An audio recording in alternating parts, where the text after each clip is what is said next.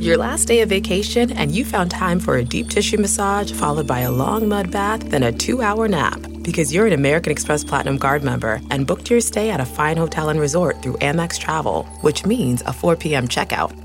And those relaxing vacation vibes can keep going at the airport in the Centurion Lounge. Just a splash. Before you board the plane, back to reality. That's the powerful backing of American Express. See how to elevate your travel experiences at americanexpress.com slash with Amex. Terms apply. Say hello to a new era of mental health care. Cerebral is here to help you achieve your mental wellness goals with professional therapy and medication management support 100% online. You'll experience the all new Cerebral Way, an innovative approach to mental wellness designed around you. You'll get a personalized treatment plan from a therapist, prescriber, or both in a safe and judgment free space. Your Cerebral therapist or prescriber will outline a customized plan with clear milestones along the way so you can get to feeling your best. With Cerebral, you're not alone in your mental health journey. We're here to empower you to live a fulfilling life. So take that first step towards a brighter future and sign up today at cerebral.com slash podcast and use code WONDERY to get 15% off your first month. Offer only valid on monthly plans. Other exclusions may apply. Offer ends July 31st, 2024. See site for details. Welcome to the Nerdist Podcast number 873. This is from Talking with Chris Hardwick episode with Jordan Peele, who was an incredible guest and has, I'm going to say, almost single handedly changed the way films are going to be, like this genre of films are going to be made uh, from here on out. But what an incredible achievement. I mean, between Key and Peele and now Get Out, uh, I, I adore this man and, and he's, I'm, I'm jealous of his incredible talent. Have you ever wanted to direct anything, Wil? I have, and I've always been afraid to. TV's I've, Wil Wheaton. I've uh, I, I I would never want to direct that guy because he wants to direct. Yeah. and they're the worst. uh, yeah, actually, I have um, because one of the one of my problems as an actor is that I tend to get a little cerebral and overly analytical about things. Uh, as I think about how this is all going to like work together as a whole piece, that's great as a director, but it can inhibit a performance as an actor. Well, uh, he, I think Jordan would tell you you should use those analytical skills and direct because we talk about that very thing in this episode. Get Out is currently available on digital download and will be available on Blu-ray and DVD May 23rd. It's and he- so good. It's so great, and he actually talks about some alternate endings in this in this conversation. Oh. some stuff he didn't shoot, and then some stuff that they did shoot. So here we go. Um, talking with Chris Hardwick is on Sunday nights on AMC at 11 o'clock. Uh, our next guest is the uh, guests, uh, the cast of Orange Is the New Black. Uh, Get out! Fantastic. Yeah, they were all f- wonderful. Uh, so here we go. Nerdist Podcast number 873. Katie, I see what you did there. By the way. Yeah, by the way, thank you. I just I, I, mean, didn't want to you a acknowledge. I know. Well, I was I, know. rolled past it pretty quickly. It was pretty good. It was pretty slick. Yeah. Uh, Katie, roll that thing. Now entering Nerdist.com.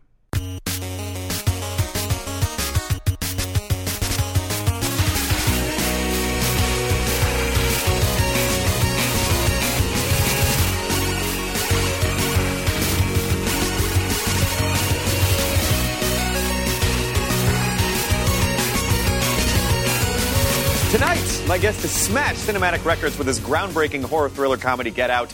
Not only was it a huge box office hit, but it was critically acclaimed, getting 99% on Rotten Tomatoes, which is damn near impossible. Uh, the film marked his directorial debut, and if that wasn't enough of an accomplishment, he also wrote and produced it. Uh, we're going to talk about what it's been like since Get Out has become the most talked about film of the year, his hugely popular sketch comedy series Key and Peele that he created with Keegan Michael Key, his background in improv, as well as his passions and his insights. It is my absolute pleasure to say that tonight, Jordan Peele will be talking with Chris Hardwick. We have heard you on Twitter, Instagram, Facebook using at Talking. I'll read your questions, comments, comments uh, that you sent to using a hashtag Talking Hard. We're going to see some video messages up here. People in the studio audience are going to ask questions. I'm going to give them things. You're And- specific Jordan Peele fans. Yeah. Yeah. You have fans. And I, I am so delighted and honored that you came to do the show because you were on the Nerdist podcast. Literally, the you I think you left the podcast to go to the premiere of Get Out. Yeah. Something like that. Yeah, and then I mean that was yeah that was the day that uh, my life changed. It was really great, did. Yeah. It really no, I, it, it was so it was such a amazing. I, I love talking to you. Oh, it, thank the you. way. That was like one of my favorite interviews I got to do because I, I got to nerd out. I mean, it was it was it was awesome. Well, also because I mean, you you you really did invent a genre, and you were talking about it on the podcast when you said, you know, I, I really wanted, I loved this idea of a social thriller, Yeah. and then Get Out is made, I don't know, like 150 million dollars or something crazy, some insane number like that, or is it? Insane number, yeah. Uh, is it more than that? I, you know, it's it's all in my bank account. You don't even. last time, so I'll check when I leave here. Um, but yeah, I mean, uh, you know, it's it's. I think that, that that's very nice. I'm very strategic to like sort of coin the phrase social thriller for Get Out because. You know, it's like you know. I realized I was making. I wasn't really a horror. wasn't really a psychological thriller, and so that was kind of what it was. But to be honest, there's been many so you know Stepford Wives and Rosemary's Baby Sure. I talk about all the time. Um, you know they have that same quality where you know humanity itself is the villain. right. Um, so uh, so yeah, so I. I I, I, I did coin the term, but uh, I don't think I made the first social thriller. And, and in fact, I would say that all the thrillers, all the horror movies that really hit and strike some kind of chord are appealing to us on some s- social level. But I think that's what's so, you know, interesting and also um, a bummer for humanity is is how much this tapped into something that involves race relations and the way people communicate and the way. Uh, they exist in America today, so it is sort of a hooray! Oh, that's too bad. you know, too it's like it's it's kind of a bummer at the same time. Yeah, I mean, the, I think the uh, uh, and I think the hard part uh, of, of doing it is that uh, doing the, the movie the way the way I did it, where I'm diving straight into this very difficult uh, topic to discuss. Right, race is kind of a it's it's kind of a, a, a conversation killer in a lot of situations. Sure. and that was kind of the problem I was I was looking to to address. Like that, why don't we have this um, expressed in a horror movie, in a modern horror movie? I think the difficult thing is when you make a movie that's hitting it right out the gate, and the audience knows they're going to see something about race. That can go well or that can go bad. Sure. Um, you know, people people can feel like I don't want to go get preached at. Right. Um, uh, whereas if you if you do a movie about UFOs and it sort of sub, uh, subconsciously taps to on our fears of invaders from a different uh, land, Right. Then you have a little bit of a smoother end. We're gonna build a wall. Build a wall in space. we're gonna build a We're gonna build a space wall. build a space wall. We're gonna make the we're, we're gonna make the Martians pay for it. Whoa, hey, come on, take it easy. That's right. But uh, uh, uh, but you've seen the uh, you've seen the movie with a bunch of different audiences, and so do different do different demographics react to the film in different ways, or is it sort of do they respond uniformly? Well, first of all, like nothing is better than getting to watch an audience experience the film. Right. It's just the most. It's the most uh, exhilarating feeling, satisfying thing to me. Um, and what I find is, you know, the the most interesting to me is mixed mixed audiences. So you know, like half white, half black or minority, um, because. You know, uh, you know, we deal with these sort of microaggressions in the movie, and these this idea of you know, like you know, the, Chris, the main character of the of the movie, at a certain point, he's at this party, and you have he, he's surrounded by you know the, the the grandfather's all friends, all a bunch of old white people basically, and uh, you know everybody. The first thing they want to say to him is is their their connection with his blackness, Right. You know, so it's this uh, you know, hey, you know, you know, I I, I love Tiger. I, I love I love Tiger Woods. And, and so, um, you know, those moments right there, that party is very fascinating to watch. Black people, I, think, have this feeling where we, it's like that's that's something that's happened to us, Right. And and it's and, and that feeling of isolation um, is is very familiar. And I think that from the white side of the crowd, there's a recognition too, but maybe more of a oh, have I done that? Well, also because I think some I think some white people approach black people like every black like like all black people work for the same company. I think the line is if you if you if, if you're if you're a white person, if you see a black person, if the first thing that c- wants to come out of your mouth is something about black culture, Right. Maybe you should, Maybe you should back away. you should back away. And also, if it is the first thing that comes out of your mouth, cut your losses. Don't try to make it better. don't Like, try and yeah. make it better. You've Yeah. already lost. Walk away. I'm just saying, two Yeah. of my friends. Okay, I should That's leave. right. Yeah, yeah. But it's not a thing, you know, I, I would say it's not the type of thing where you can't talk about black culture with a black person. It's not that. Right. It's it's and, and, what I try to show with the movie is that you know, part of the the black uh, identity, well, or at least mine, is you know the feeling like you, you get you get in that situation over and over again. It adds up, and it adds up to this feeling that I'm more my race than I am a person, Right. In a way, right? So anyway, it, it's it's it's amazing watching the audiences experience that together. But I, I also feel like by the end of the the film, uh, and any any crowd I've seen is is totally on the same page. It, it- and this idea of identity that you bring up is interesting because uh, you're you're mixed race, and so is Keegan actually. Yeah. And so, how do you want to get these messages out in a way that you feel like fairly represents all sides? But I mean, it's this is the question of my life. You know, this what what is what does identity mean? Um, I'm I definitely identify as a black man, um, but I have a white mother, and so growing up with that, um, yeah, i- i- in that sort of in between place, ha, you know, in some ways makes you feel uh, connected to um, the the different sides of your culture, different.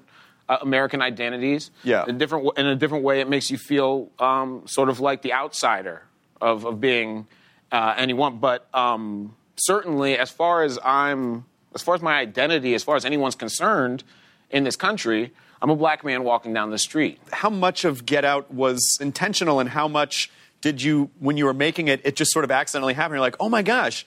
Wow, I guess I really did have this bit of a story to tell, and I didn't even realize it at the time. You know, I, I was working on the story for so long. I worked on it for about five years before I even put uh, started writing the script. And about halfway through um, coming up with it, sort of realized where these images and these ideas were coming from, and it was this this this this racial fear. And um, I specifically sort of found this connection with uh, the, the prison industrial system and, and, and modern, you know, modern day slavery, really. Um, and I, I remember I had a, a, a moment where I, you know, I, stopped, I was having fun writing the script. I had to stop and cry because I, I was literally thinking about, you know, the, the, the, the black men and women that are tossed into jail for most of their lives for maybe, you know, ha- holding less weed than I was smoking when I wrote the movie. Right, right, right. You know what I mean? Right. And so that was a very profound moment when I was, I, I, I, didn't set out to talk about that, but halfway through coming up with the, the whole thing, I realized that's what this movie needed to be about was this, this sort of complacent uh, abduction of, of black men. Did you ever worry like, oh, this is I don't want to not be respectful of the of what I'm trying to say, so how do I express this idea in a way that doesn't bum anyone out and miss the mark? Exactly. I mean, that was the whole thing, and and the whole reason I rec- you know recognized early. I was like, all right, let's let's do this. Let's make a, a horror movie about race, and recognizing the problem is if it's too funny, if it's too silly, you're not doing justice to the seriousness of the issue. Right. If it's too serious, it's a total bummer. No one wants to go go to the theater just to see racial violence or torture. So it has to strike this tone. It has to somehow still be fun. Uh, you know, just just the the notions of you know these these sort of symbols of white world being sort of villainous. I knew that was kind of funny. Right. I know. I know. You know, Jeremy holding a lacrosse stick is like there's a reference there that's like oh my god right it's like it's funny it's it's good um, but then i also know we had this character you know rod Right. he's saying what we would say if we were in that situation he's, Right. he's sort of he's using his human his black perceptiveness his tsa spidey sense Yes. yes. and and, um, and I think that there's uh, so ultimately I think that because I play everything, I take those um, sort of comedic notions, and we played everything as real as possible. It's like okay, we've got this. I mean, when you think about it, o- totally over the top B movie premise. So let's try and make. What if this was real? And that's kind of that's that's how we sort of tried to strike the tone. But even from a directing standpoint, Rod was perfect because he's basically never in the action. Like he's separate. Right. So you have the story, you have Chris's story going on in this one area, and then you cut away and it's like it's it's it's almost like a Greek play where it's like the guy's doing the asides to the audience, like, and now this is gonna happen. You know, It- he's he's the observer. So Right. he's Rod is kind of us, but yeah, he becomes more of the the part inter, uh, of the plot than uh, we originally realized he's going to be. And for that, I was very. Um, I was into that, you know, the the, the Stephen King-ish moments. So the Hallorann from uh, The Shining, Scatman Crothers Yes, character, yes. right, who all of a sudden becomes the guy who, ooh, we have there's a hope in this this ally we've made early on, and then also the um the, the sheriff from Misery, right? oh right, right, right, right. Yeah, yeah, that guy. Yeah, both characters who get killed, you know. But Yeah. but there's this there's this second wave of intrigue and like this, uh, you know, when all hope is lost, there's this hope that hey, maybe uh, maybe our our old ally from the beginning is going to come save the day. We just have to take a quick break. More with Jordan Peele when we come back on Talking. We are back with Jordan Peele.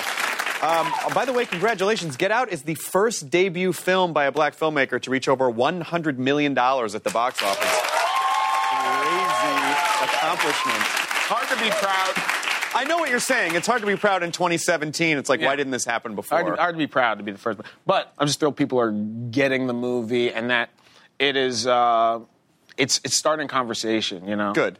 Now, are you going to develop more films that have the, a social message, social thriller, or was this just was this just sort of oh, this is this, but I'm going to go do something else differently now? Because what I wonder is, you know, listen, Hollywood responds to money, and this has made a lot of money, and so do you are you concerned? That other people are going to set out to make social thrillers. I just feel like there's a fine line between social thriller and exploitation. I'll tell you. I mean, I, it is it is hard to do. It is hard to find that line. So, but I, I'm I love the idea of uh, inspiring more work. Um, you know, less on the, the studio level, more on the artist level.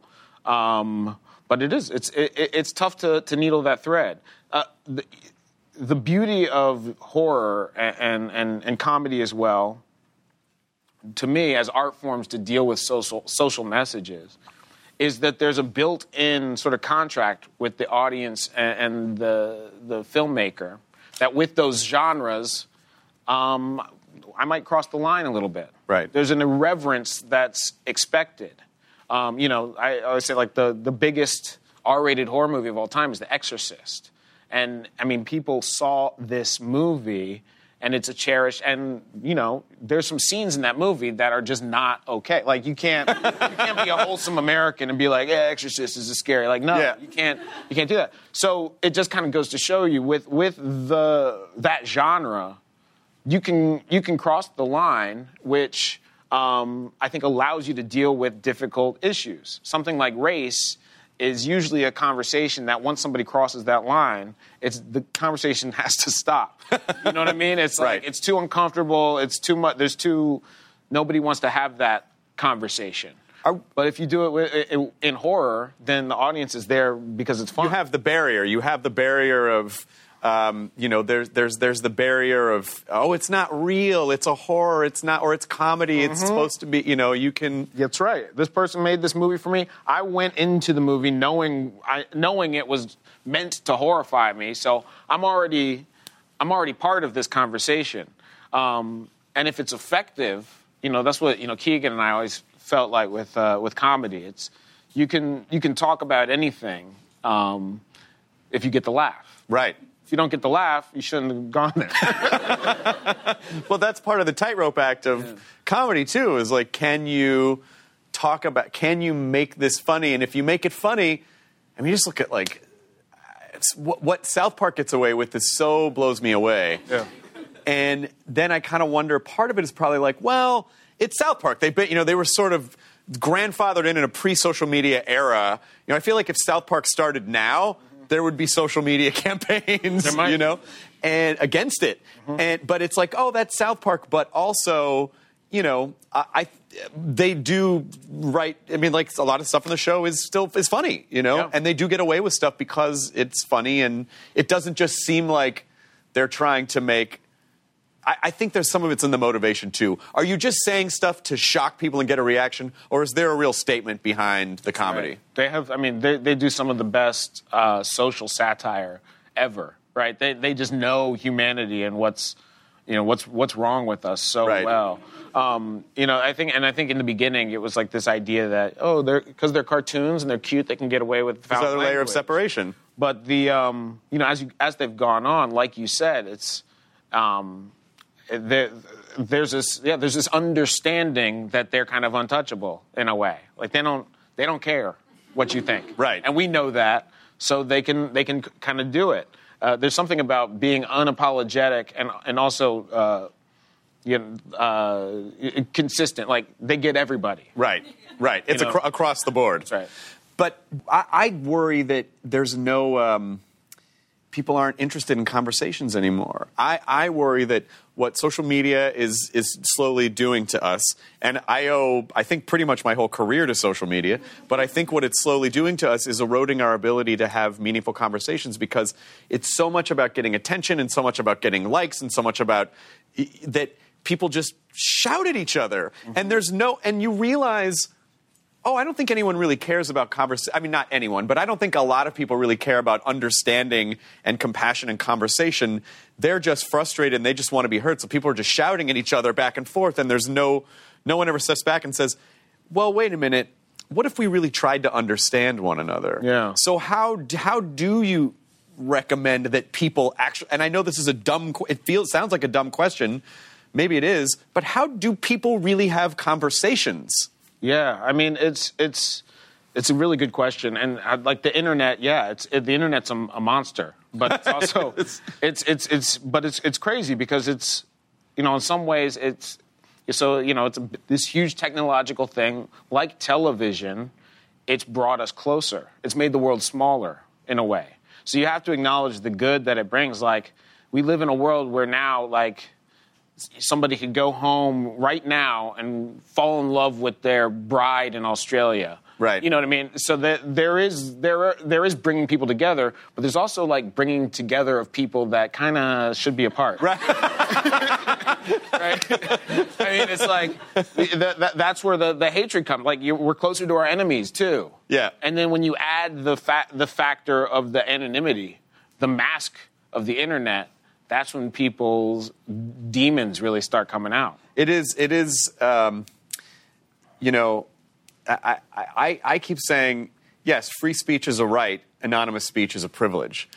And because so many people, it's just my feeling. Because I feel like so many people, and, and there are there are times where being able to be anonymous is is vital to someone, especially if if there are human rights violations or if they're legitimately in danger. But I feel like so many people weaponize anonymity Yeah. online that it just it's like you're fucking ruining it for the good people. Come on. Yeah, absolutely. Well, I, I think it's it's kind of like a, you know, a wild west frontier, right? The, Right. The, regulations, the laws. Deadwood. The internet's It's Deadwood. Yeah. And the dudes running around Deadwood with Jason masks are like the, the dudes you, you don't want to talk to. You know, they, they, are just so- chaotic evil. They just They're want, chaotic evil. Yeah, they just want to slash and burn Yeah, no matter they're- what. Yeah, they're the Joker. Yeah. and it's like, okay, we have this to deal with uh, now, and uh, and feels like one of those guys is the president. Do you? It's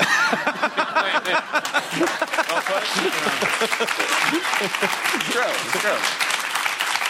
I think he would even agree at a certain point. yeah, I'm surprised the uh, I'm, su- I'm surprised the uh, the the swearing in music wasn't just. Yeah, that's a good bit. Someone's someone can and is about to cut that together. They're gonna cut together. Yeah, and our national anthem should just be an air horn. Right. But uh, do you feel uh, a, a, a greater sense of responsibility now? Because you are, you've become, uh, Jordan was just uh, placed into Time Magazine's 100 Most Influential People. Congratulations. Uh, 100, absolutely deserved. But do you feel pressure like, oh, do I have to be the voice of a generation now? Or do you want to be that? Or, you know, nurturing other people and helping them with their projects? Like, do you feel the weight of that responsibility now? Yeah, I do feel it. You know, part of the, the strangest thing with all of this is that, you know, I made a movie that had a, a, a my my intent was to was mischief in a way. You know, my intent was to make something that was um, not not okay, Right. and that would kind of provoke response, and that something that was irreverent that sort of crossed that line in order to talk about it. And so now I feel like part part certain images in this movie have become greater than me or the movie. Like the sunken place. Right. Right. It, I, I feel like there's this deep uh, resonance with um, the black community, especially with this idea that, that you know this this place is a, a, manif- a, a psychological manifestation that is uh, imprisons us and keeps our voices from being heard and and our opinions expressed.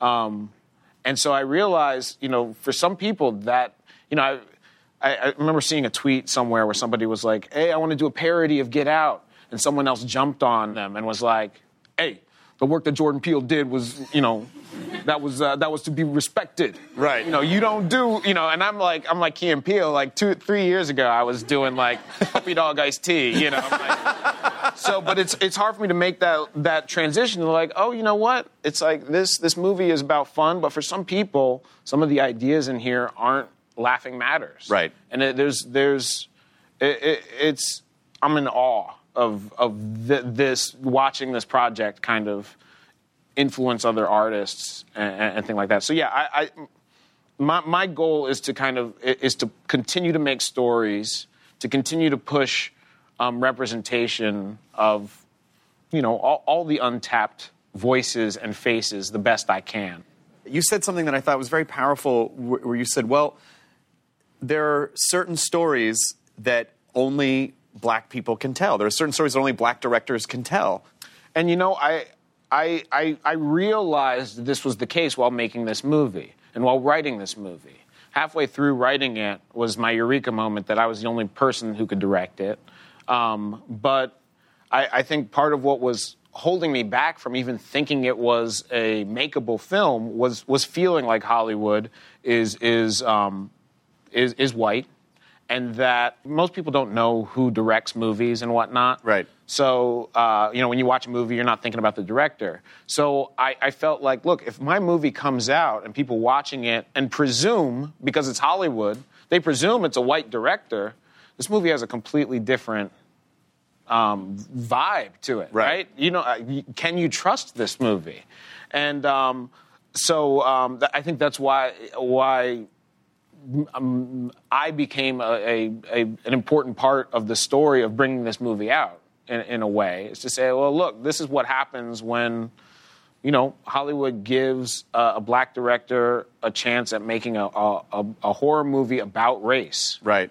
Um, but but yeah, it's it's very interesting because I there there are there was moments that that party scene. I felt like that party scene. You you have to have been there to direct that. And also, everyone in the movie is fantastic too. By the way, like all the performances are are s- phenomenal. This is why I love directing is because I can I can you know if I'm if I'm acting in something I can I'm like you know you, it's like hearing your own voice and it's like no please God no you can hate you, you, you can't quite bring yourself to enjoy it as an audience. Um, directing this movie, I, I get to watch these actors perform, and I really just truly feel like each one of them is is a is a masterpiece. Uh, do you it, it- because of who you because of you know your background in improv and sketch and Key and Peele? Was anyone surprised that you didn't want to be in the movie? I don't think I don't think surprised. Uh, You know, there was a lot of people who asked, and I think there was some interest early on, but a, it was people who didn't quite, you know, couldn't quite wrap their head around the tone I was going for. Right. And I thought that you know, if I'm in it, it's like, oh, okay, so this is his, this is his scary movie. You know, what Right. I mean, and and. Which I, you know, I love scary movies, so don't, don't get me wrong. But this, you know, I, I didn't want to give people the idea this was a Key and Peele flavored Right. movie because it's so it, it, it, it has its own thing going on. Um, and then I'm not that uh, big a fan of myself. Really? Well, I mean, look, look. I mean, the, I, the, you know, the two roles I could have conceivably played would have been Chris and Rod. Right. And I mean, look at the dudes that I got to play Chris and Rod. Right. I mean, that's it's a different level. Directing to me is scares the shit out of me. And I want you to direct. But I know you do, and I yeah. don't know why. Well, because look, I mean, the the way you consume things, it's it's it's all- it's all like it's a mat. You know, Brad, Bradley Whitford said it to me once. He was like, you know, directing is, it's taste. It's all taste. But if you have the good taste, I know that's your fear that you're going to make the wrong choice. Of course it like is. that. But the fact that you scrutinize these, these, these, you, you would put the right scrutiny on it, and then you would uh, rely on the, the advice of the people around you. Well, I know, but we so before when I went and said hi to Jordan in the dressing room, we kind of got off on a. uh, I got us onto a tangent about Ghostbusters, and there's uh, typical. Uh, As you, and, as- and and there's a uh, there's a there's a there are some there were some cut scenes on the Ghostbusters DVD from just stuff that was cut out. Um, and if you know the movie back to front, as I do, it was interesting to see. But they did this thing where Aykroyd and Bill Murray were like that SNL thing where you have SNL people on, they're going to do characters in the thing. So they they play these two guys, and I think they might have been like homeless guys or just old guys walking through Central Park or something. And I watched that scene. I was like, "Holy shit! I am glad they cut this out. Yeah. It's not good. It's not good. And so, so I think about that, and I think you're Ivan Reitman. You have two of the biggest comedy stars in your movie, and you're about to cut out a scene where they're, you know, doing. How do you know to do that? Like, it just there are a million wrong Yeah. ways to present a movie, and like maybe one or two right ways But you to know present what? a You movie. had, you had in your instinct, you had the right answer. but I just said I know that's bad. I didn't say that's, that's all you need. Yeah, I that's don't all know. you need as a director. I know that's bad. I know that's bad. I know that's bad. I know that's bad. Was it? But I mean, this this was your first movie, so Yeah. how how did you handle it as a as a director? Was there a lot of uh, a lot of emotional support from my wife. I was, it was so it was so diff, it was such a difficult. Uh, I mean, everything is coming at you. So much, so many decisions, so many choices, problems arise, and um, it was so fun, and it was so fun, fun to be in that zone. But by, you know, by the middle of the process, at the end, I would be like, "Mm, "Baby, I want to come home." it was, you know, it was nuts. But you, you, you, you just, uh, I mean, you you ask people. You don't be ash- don't be afraid to ask people's opinion. What do you think of this? Well, you like this one or this one? And you don't think they're going to go, you're the director, you're supposed to know. Yeah, well, yes. If they do that, you move to the next person. Oh, gotcha. Well, what do you think then? um, yeah, and it's it's uh, it's, it's old timey when you direct. It's all. It's, so you wore the, all- you wore the pants I and the big bullhorn. And the all right, and go. Places, everybody. I had a little, you know, cigar, little. Monocle. Joan Crawford. Joan. Where is she? Where's Joan Crawford? But you, do you, did you, as a sketch performer, because I, I, I'm always fascinated by the way that um, stand up and, and sketch improv people diverge, because I feel like we are all definitely from the same magical pool, Yeah. and that pool is uh, dirty, broken water. But, uh, but I toyed with sketch and improv in the beginning, and then I realized, oh, I don't like being other people. I just like being me. But then I find, well, sketch people really don't like doing stand up for the most part because they like being in character. Yeah. So, are you comfortable being yourself as a director, or do you do you did you come on like and play the role of it? Like, did you have a character, like the All right. role of a character? sort of brilliant the way you broke it down. It's that, you know, I went into sketch and improv, I think because I was unclear what I could offer the world that would be um, understood or accepted Right. by them. So being in character was m- much more comfortable for me. Um, by the time by the time I made this move, and, and, and Key and Peele was actually huge. Like that's, I started doing stand up for the first time in preparation for Key and Peele, just to see like well, what is what's what's what is who what's my identity? What am I? What do I? If the show has my name on it, what am I talking about? Right.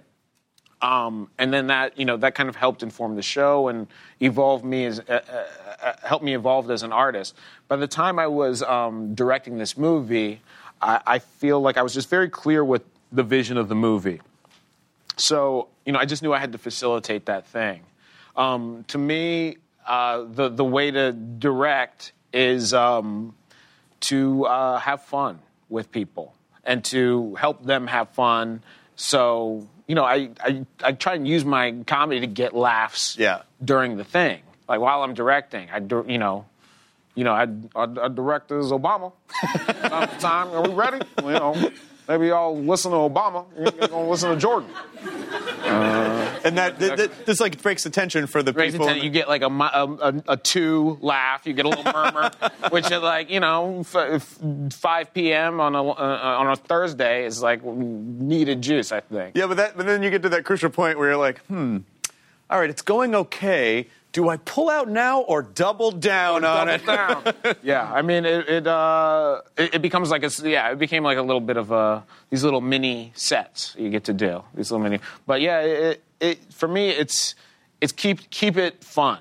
Yeah. you know, I, I I'm I'm not, I'm not I'm not about having a set where there's there's uh, drama or tension or Right. anger or uh, di- disrespect. You know, it's the the whole thing.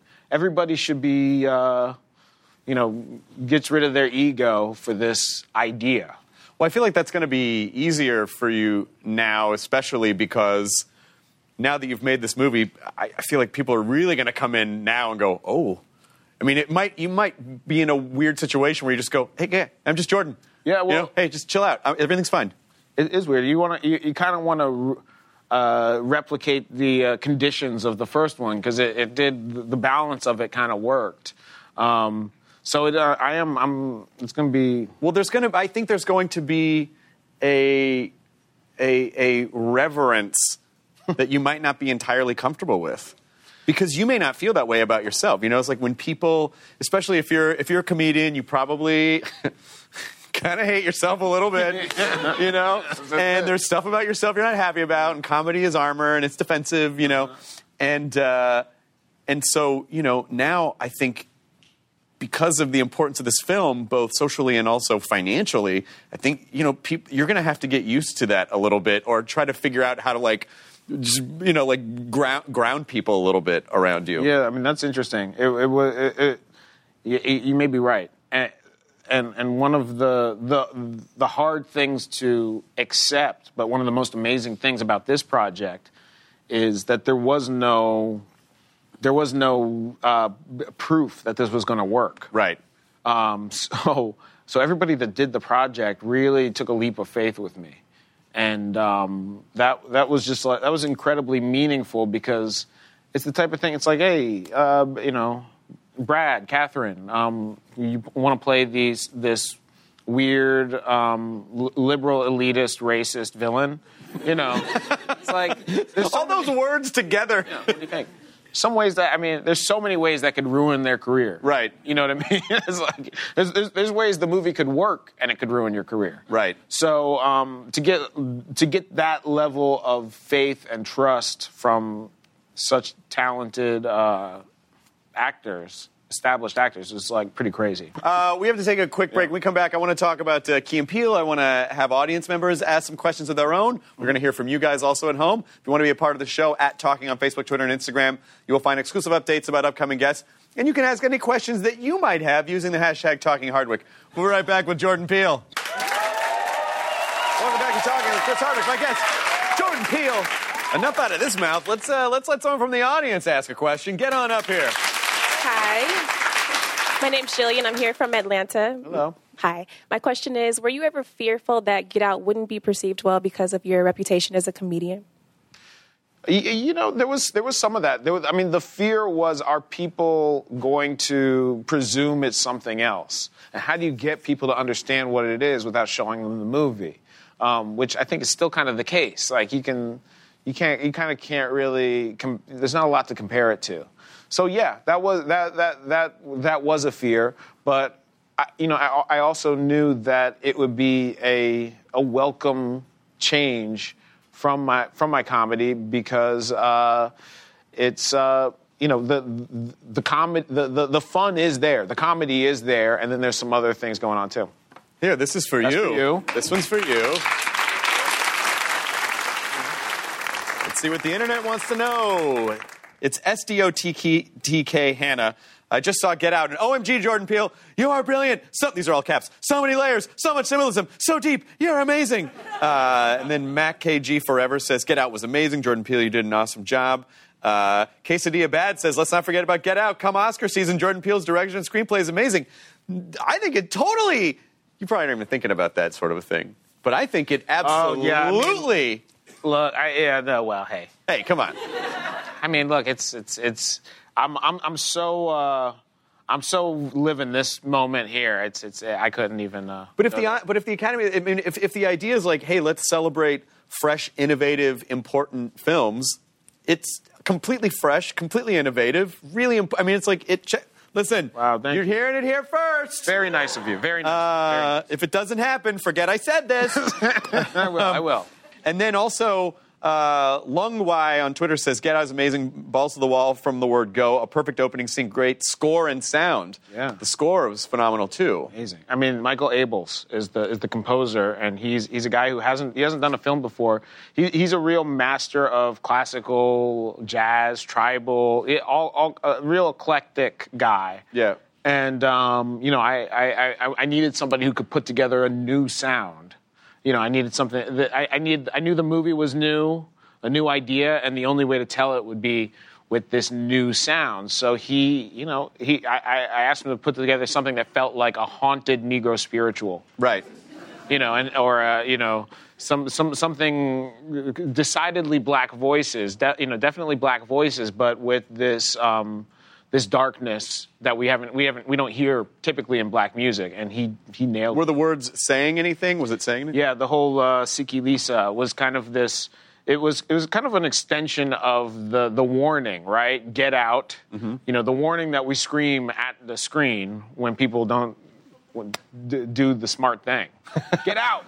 and uh, so the, the, the you know the warning is you know trust your ancestors, uh, run, beware. It's sort of these warnings, and then of course we get into uh, you know Redbone of Childish Gambino, Right. which, which sort of s- sums it all up in Stay Woke.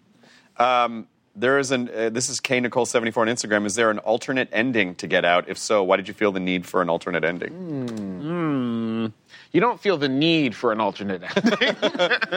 it, it kind of happens. Um, that you know the, the the when the Blu-ray DV, DVD comes out, you'll be very uh, excited to know that there is another ending on there. There's an, Yes, there's another ending.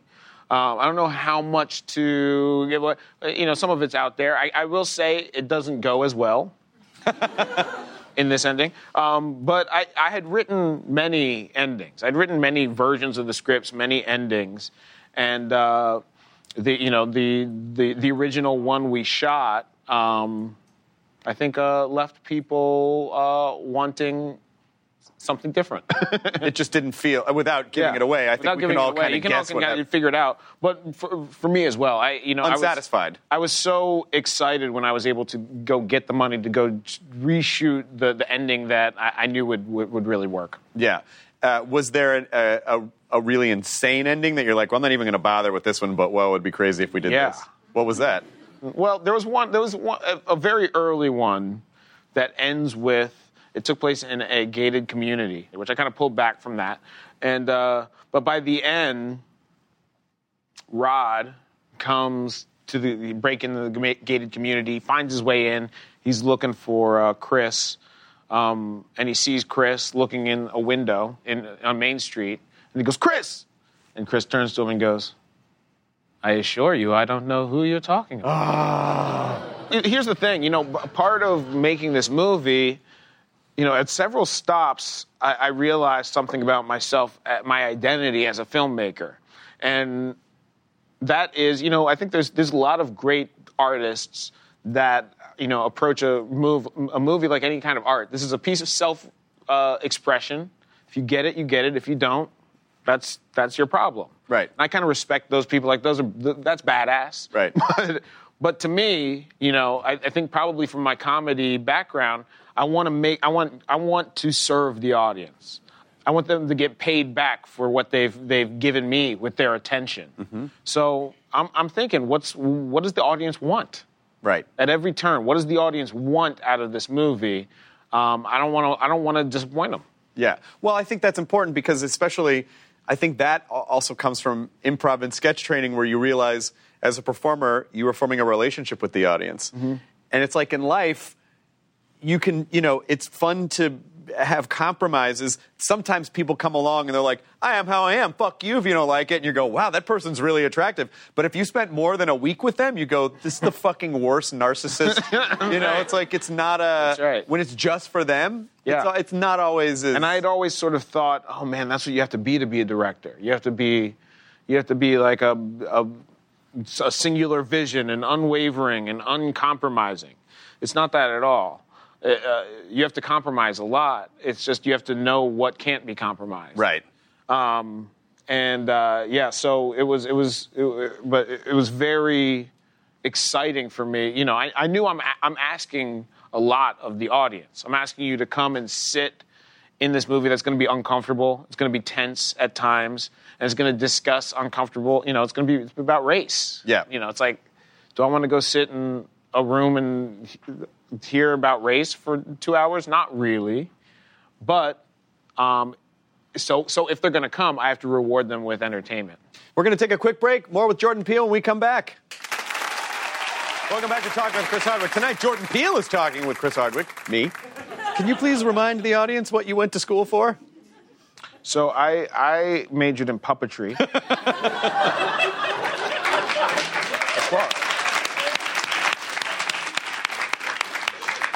so I was a chick magnet. um, yeah. Yeah, puppetry is the major that, that basically screams, I've got home problems. no, I, I look. I will create the life I wish I had. No, I uh, look. I, I- was into. Uh, I was a visual artist first, as, as a kid growing up, and then I found performing. I was at this uh, musical theater group called Tada in New York, so, uh, for kids. That's really amazing, original uh, shows. And so I got the acting bug, and I wanted to be a director by the time I was 13. By the time I went to school, I went to Sarah Lawrence College, um, and I went there because it was it looked awesome and there was girls and um, it's a liberal arts college. So Right. I, I took that to mean okay i'm going to declare my major which puppetry. That's, that's what i want to do. And by the way they have a puppetry class. But um, by the second year i had fallen in love with you know what i consider the best puppet the one you're born with right? Like so this uh, Your penis. my, my, my, I did a, I did a, I did a puppetry of the penis uh, tribute, tribute What show. time is it? Uh, it's such a strange. But yeah, I know. You're, you're basically saying like you are the puppet. So I'm the puppet, right? So that was my thing, and then I, I, I left college to go do study improv and, and sketch in Chicago. and which you know I, I think no matter what sort of comedy discipline you're into it's good to i, I- I think good direct because sketch and improv are all about teamwork. And stand-up is all about you know taking responsibility for everything. And that's why and that's why i think sketch and improv people are, are better at doing stand-up than stand-ups are at doing sketch and improv because you really do have to understand how to work as a team and you have to trust people and you can't you shouldn't railroad the scene and that's what stand-ups do you know so Yeah, I mean, well, stand-ups. Yeah, yeah I mean, I, I definitely, and also with, with sketch and improv, I think it's a different type of personality. There's a safety in numbers, and there's a and, and there, there's a desire to to collaborate Right. there. In a, in a um, I know a lot of stand-ups. Is, it's, it seems a little more competitive a field. well, your wife is a stand-up Wife is a is a stand-up. great stand-up Gr- Yeah, fantastic stand up, and R- Little Rel Howery is a stand up. Mm-hmm. Um, I think I think uh, they, you know they're good examples of what a stand up gets in training that sketch and improvisers don't, which is they know themselves and they know their humor, they know who they are. Right. And so the performance that Rel does in Get Out, for example, as Rod, it's so it's kind of the most it's, it's strangely the most realistic per, you know character in a way, and you just believe this guy. He's being real. I mean, he he probably has. Um, he- you know, he he probably has, you know less formal training than uh, any of the other people, but he really connects because he knows his voice, Right. And he's so comfortable in his voice, and uh, it's uh, it, it, it's so cool for me to, uh, especially as a director, to learn, figure out how to work with the different actors and different styles because everybody's everybody's um, everybody's got a unique way of working. yeah did the sketch and improv training ever provide any real-world application I don't know if this is real world, but there was this weird program that I I made like a quick buck on where they would there was this test that they would give to uh, pr- prospective principals of public schools in Chicago, and part of the test was that I, this improviser, local improviser, would come in and play either a kid or a teacher that they would have to like discipline or deal with. And then at the end of this, I would be like, I would be like, I think uh, Mr. Bugsy would make a good principal. Mr. Wilcott, not so much. So it's kind of like a cross between 21 Jump Street and So You Think You Can Dance? It's basically- yeah, and it was way too much power for the, For the, the kid from Improv Olympic who pops over and it's like this, you know, essentially deciding the fate of the future. But it was, you know, it was like these little scenarios. Like I would, uh, you know, either I would be playing a teacher who had um, crossed the boundary or something, and Right. this principal had to be like, "Well, you are going to have to be uh, relieved of your duty." Uh, you- uh, sir. You know, you're not welcome back here. I don't know why he's like old Louisiana. I don't know what. Chicagoan. Um, but yeah, that that was a, a weird one, and um, um, but but fun. I mean, the, the improv uh, to me is one of the great things. Like anybody can benefit from taking improv class. Yes. doesn't matter what you do. It is something that will, I, I think, enhances your life. If if nothing more than the fact that it's fun. Yeah, and you, I know you did improv in Amsterdam, right? The Boom Chicago, you did Yeah. improv in Amsterdam. So what is, what is Amsterdam improv like? Well, it's you know, so Boom Chicago is this amazing company that sort of operates like Second City style improv and sketch, um, very much based on Amsterdam and the and you know, uh, you know they perform in English obviously because you know it turns out Amsterdam has mostly uh, English speakers. Am I saying there. it wrong? Yeah, I know. I, I, I- I purposely made the. I, I said Amsterdam in an earlier in, in an earlier interview. And someone corrected you? No, I just realized, you know what? I'm going to start going with Amsterdam. Are you doing that just to f- with people? no, it's it's actually that's how You're the Dutch supposed to say present that? it. That's how the Dutch pronounce it. Amsterdam. Because I can't be like, yeah, I lived in Amsterdam for three years. like, I think it was like a Holland uh, newspaper or something I was talking. Uh, to, we and say Holand. I- okay, I'm sorry. Actually, that's actually kind of appropriate. there you go. It is the land of hope. I mean, it technically is. it was right there the whole time. what is the craziest thing that happened at, at Amsterdam? I- I- Get you. Amsterdam. Amsterdam. Oh, the all the Dutch Yes. tweets are gonna come It's rolling in. start rolling in. Yes. This was kind of uh, legendary. I mean, we were doing an improv game called The Dream. Okay. And, uh, you know, I, the dream is something you get on stage, you get a volunteer on stage, you ask them about their day, and then you do an improv game about, you know, their day. You Right. start shows in there. So Burt Reynolds is in the crowd, he's in the audience. Got him, man, Mr. Burt Reynolds, come on up. So he gets up and he's, uh, you know, he's answering the questions. And at some point, some kind of rowdy British guy in, in like the back row is going, hey, what about your hair, mate? You know, he's like, "Is it- well, was it come off your head, mate? Oh no. You know, this, and so like everyone's like, and Burt Reynolds just stops the show and he goes, "Who said that? you. Come here."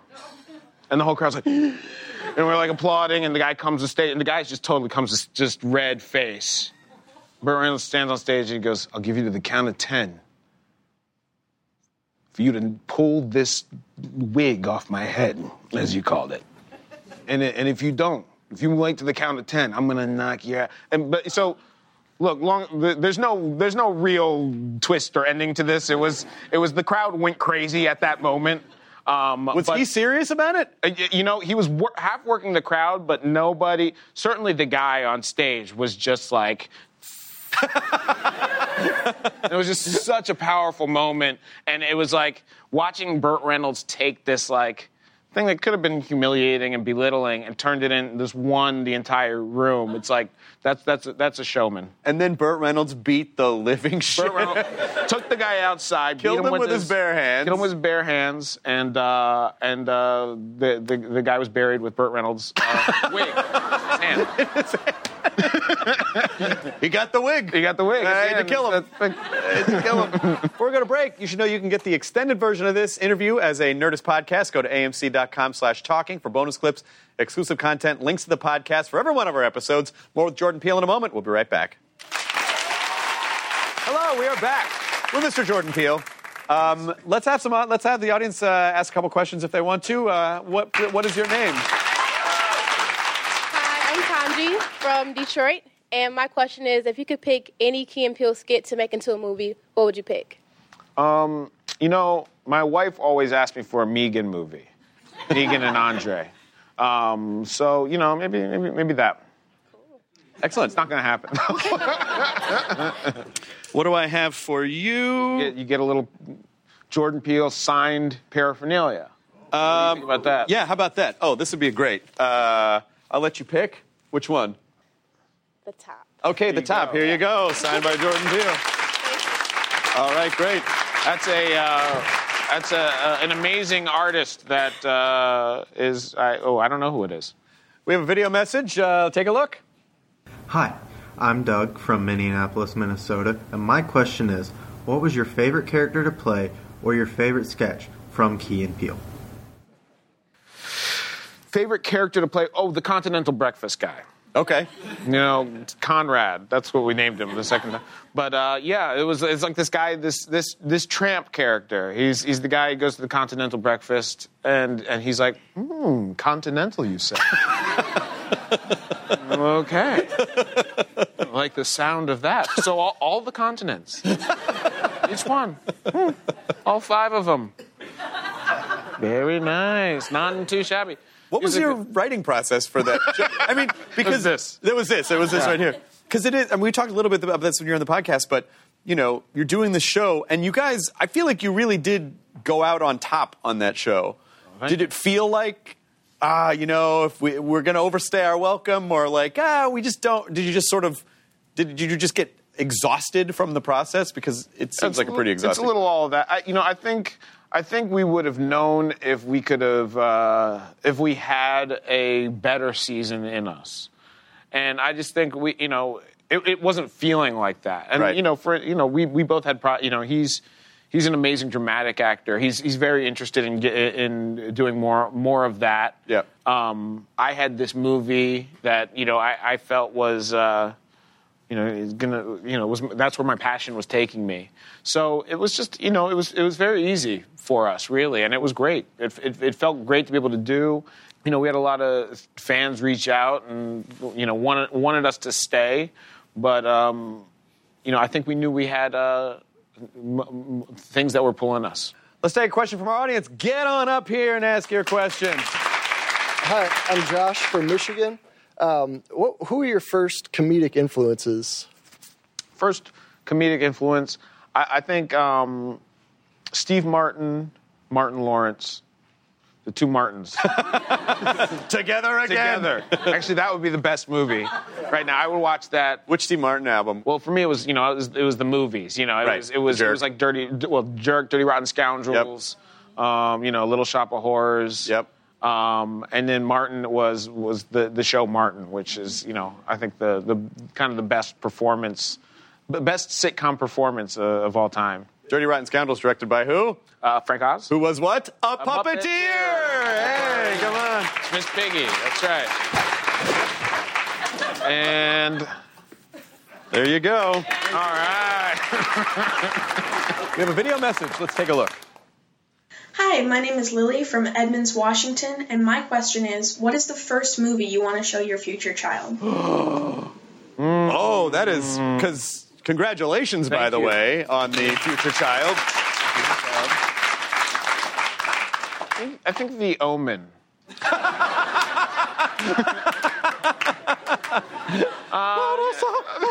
Just put it up by the crib. What could Yeah. go wrong? Put it on Yeah. repeat.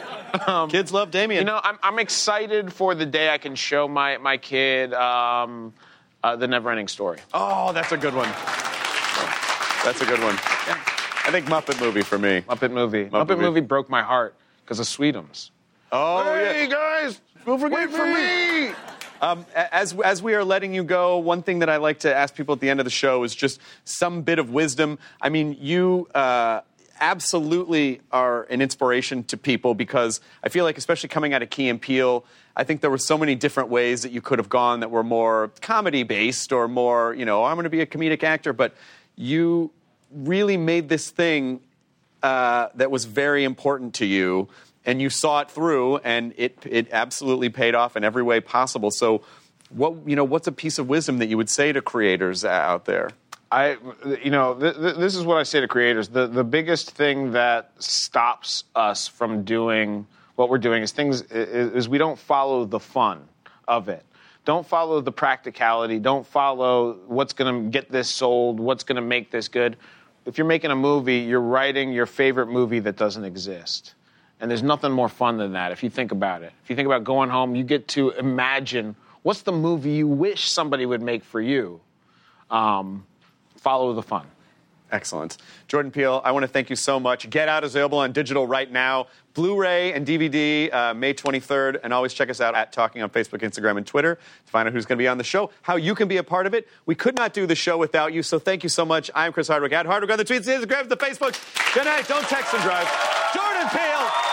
Jordan Peele has been my guest. Now leaving Nerdist.com. Enjoy your burrito.